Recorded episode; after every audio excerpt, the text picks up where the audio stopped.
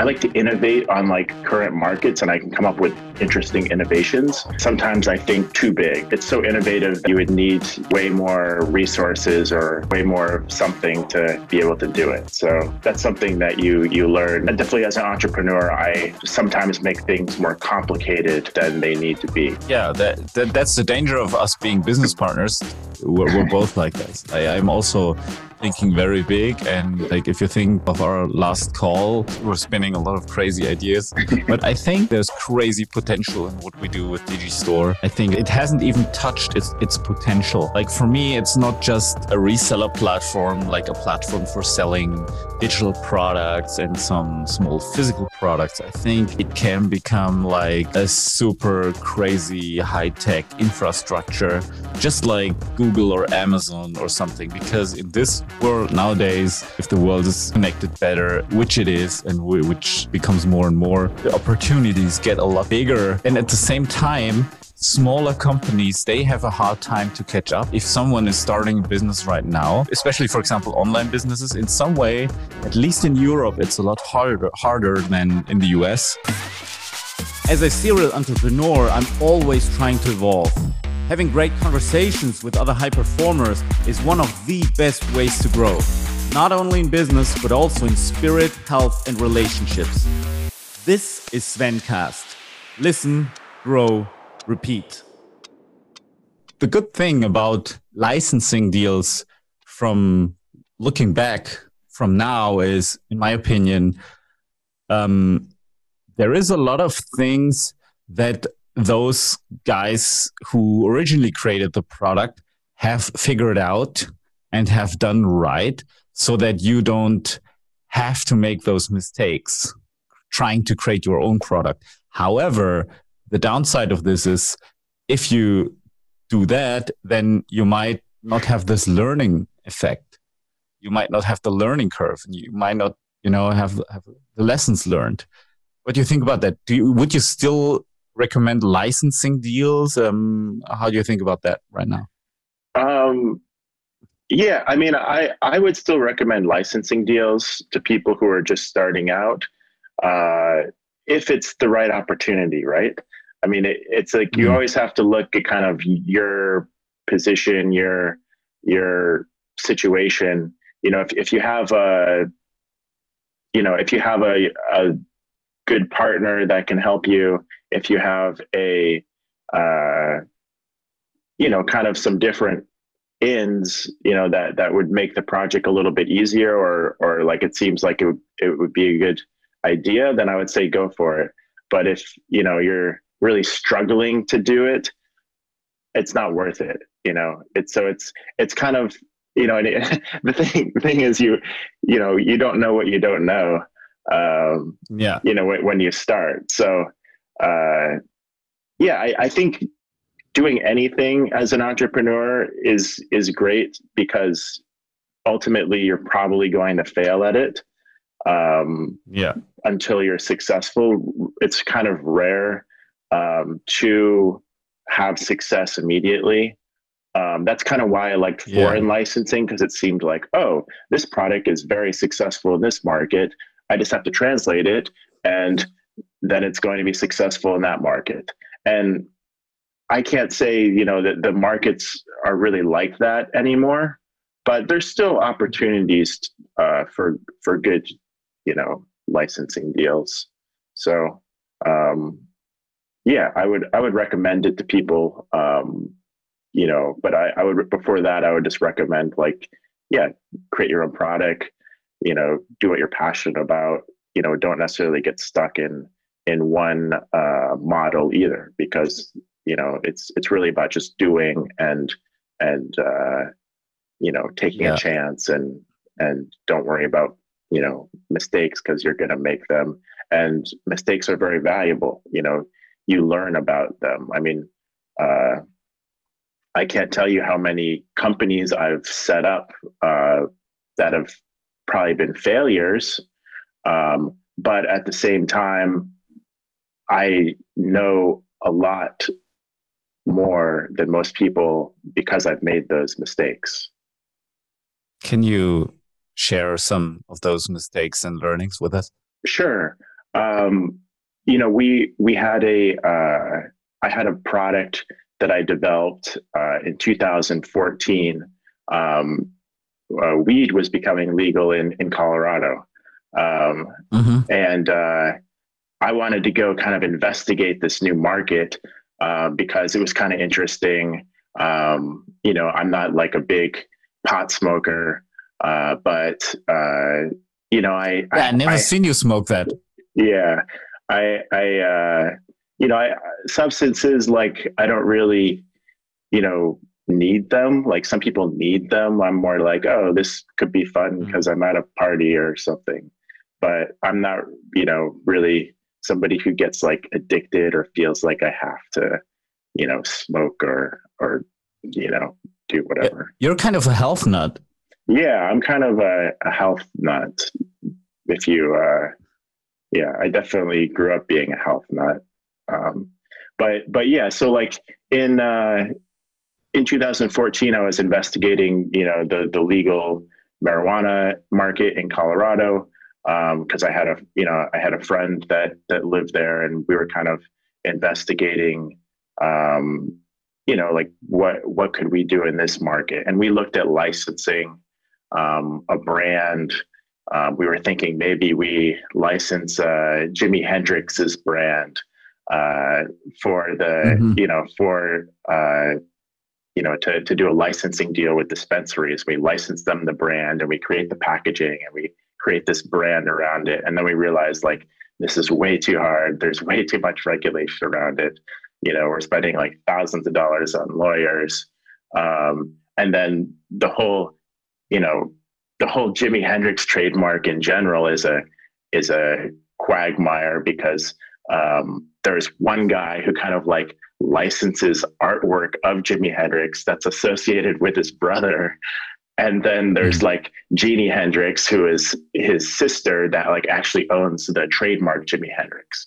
And so like this guy's like licensing this artwork of Jimi Hendrix out, but he doesn't really have the rights, but he kind of does. And then he's always in these legal battles with his sister um, over the rights to Jimi Hendrix. And so, of course, the guy that we were talking to just licensed like the artwork out and you know, it was. it's, he said no problem. Yeah, just said, no problem. Okay, no problem. Yeah, yeah. you know, and, and, luckily we didn't. You know, we we just wasted time on that.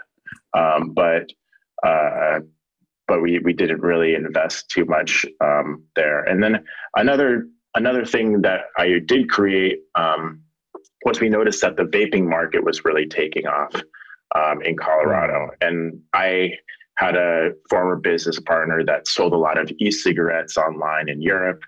Um, and, you know, that was an interesting market because it was kind of niche and it's, um, you know, yeah, it's, it, it was, it's not very innovative. Um, and so in, in Colorado, the, these, these vaping cartridges um, with, you know, uh, THC oil in them, you know, they, they were selling like crazy and they were like the product of you know of that year for sure in, in that industry. Um, and you know this company open vape was really taking off. So we thought oh let's you know we know this this formulator um, who does a lot of natural products. Let's create a 100% natural vape formula. Um, mm-hmm. and so we did that. Um, but then we realized like if we don't have you know, so we, we invested some money. Uh, we had an investor that that kind of invested in it with us, um, and you know, we didn't invest a lot of money, but maybe you know, high five figures on it. Um, and we created this formula that was 100% natural, um, that didn't have any propylene glycol on it, which was a uh, like a petroleum-based product. Um, so mm-hmm. it was a cool, innovative product, but we realized that like if we license it out on a mass scale, um, that people would just probably steal it um, very quickly. Mm. So, you know, it, it just it wasn't worth going to market with until we had the patent, and patents take a long time. And and so I, I still have the product, and I'm about to get three patents on it. But it was just something that like you know, maybe I can go to market with it next year, but now I'm running Digistore and I don't even want to focus on it. I like to innovate on like current markets and I can come up with interesting innovations, but uh, sometimes I think too big, like it's, you know, or, or it's too, innov- it's so innovative that like you would, you would need, you know, way more resources or, or way more of something to, to be able to do it. So that's something that you, you learn like, you know, I, I definitely as an entrepreneur, I um, sometimes make things more complicated uh, than they need to be. Yeah, that, that that's the danger of us being business partners. We're, we're both like this. I, I'm also thinking very big, and uh, like if you think of our last call, like we were, you know, we were spinning a lot of crazy ideas. but I think you know we we we can you know, I, I, think there's crazy potential in what we do with Digistore. Um, I think it's it's it's it, it, hasn't even touched its its potential. Like for me, it's not just a reseller platform, like a platform for selling digital products and some small physical products. I think it can become like a super crazy high tech infrastructure, just like Google or Amazon or something. Because in this world nowadays, um, if the world is connected better, which it is, and w- which it becomes more and more, um, it like like the opportunities get a lot bigger, and um, and and and at the same time, smaller companies they have a hard time to catch up. Like if someone is starting a business right now, it's in my opinion, especially for example, online businesses in some way, at least in Europe, it's a lot harder, harder than in the US, for example, because there's so many new regulation around, um, GDPR, data protections, so much more bureaucracy, and it the bureaucracy in Europe is skyrocketing. That's why I'm also happy to be in the US market because it's not as regulated as in Europe. Because in Europe, they're like, oh, how, how can we destroy businesses with regulations? It seems like that.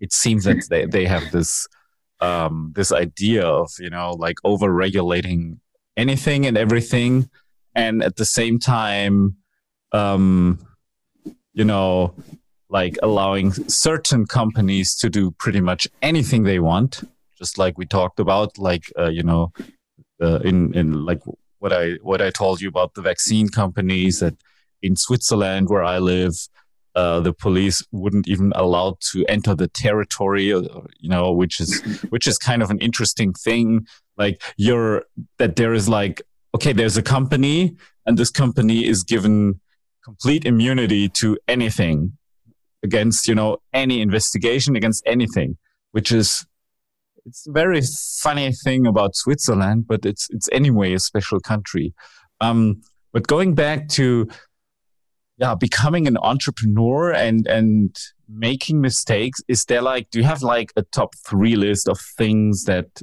people should um, avoid when they start a business nowadays especially an online business um, yeah, I would say definitely being quick to figure out if you're in the right business model.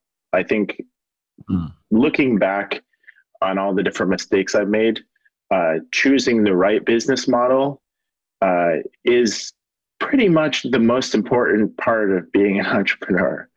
Um, and mm. you know, entrepreneurs aren't really we're not really, especially you know when we're younger and learning, you know, we're, we're not really strategic. Um, we're probably not creating yeah. a business plan, you know, and doing, you know, all the formal things because we're trying to create a product that's innovative or better or, you know, amazing first. You know, we, we need to have something to sell. Um, and I think picking a business model that is, you know, too difficult um, to, you know, get into is definitely a mistake a lot of entrepreneurs make. Um, and you know, I think another one is not getting started. You know, just just mm. consuming too much information. You know, there's there's so much information out there, so many books you can read, so many courses you can do. uh, so many things, you know, that you can you can just learn and learn and learn. And I, am all for learning. I'm all for education. Um, you know, not necessarily formal education, but at least educating yourself. Um, mm. And but at the same time, you have to actually like take action and do things because you know otherwise you're just going to be an academic um, which is nothing wrong with that. But if you want to be an entrepreneur you have to create something and do something and sell something. So yeah i, I think you know not getting started or or not you know getting a product to market um, is also a, another trap entrepreneurs fall in um, yeah and and i i think not understanding marketing um, mm. is another one, you know, because having a really good understanding of marketing um, definitely helps you sell products, um, especially online in our industry. Um, you know, you can have a really great product, uh, but if you don't have the right copy or you don't have the right message or positioning, um, then you know you're not going to sell many. and yeah, yeah, totally. And and I th- I think another thing that people are doing wrong a lot, especially when they're beginners and let's say clueless, is they are focusing on the wrong stuff. You know, they're focusing on, oh, what design should the package have? Too much. Or what which logo would we choose? Too much. And yeah. it's it's so hard, you know, for, for some people, it's so hard to focus on the things that matter the most. But it it's a little bit different what matters in every business, so to speak. So uh, there might be businesses where the logo is really important, especially like, for example, I can imagine if you have like a design company, then people are going to, you know, place a high value on your logo and probably if you have a cheap logo like google has and i'm saying that like i know that maybe maybe it's a super sophisticated logo like from a designer standpoint but like f- from my standpoint it's just like it's just like you know no design you know it's it's a little bit colorful but but that's it so um i think they didn't put much energy into developing a logo as opposed to for example starbucks but um, I think it's very easy to focus on the wrong things and to get distracted too much and to worry about too much about you know the Instagram page and stuff and, and the photos whatever. Yeah. Uh, as opposed to you know trying to figure out okay how can I deliver the product in that way I had promised, things like that. So I, I think this is these are this is like what I hear them like this is one of the most things I hear where I think, oh, you're, you're on the wrong track. And also the next thing is some people are just not entrepreneurs because being an entrepreneur is like, to me, is like being a bodybuilder. You're, you have to be made for that. You know, you have to be okay with constantly being busy with your body and uh, thinking about it all the time, which a bodybuilder would have to do, but also an entrepreneur because entrepreneur, being an entrepreneur doesn't really stop ever. It's like when you're taking a vacation, then like, for example, we're going to meet in Mexico. Guess what? What, what are we going to do there?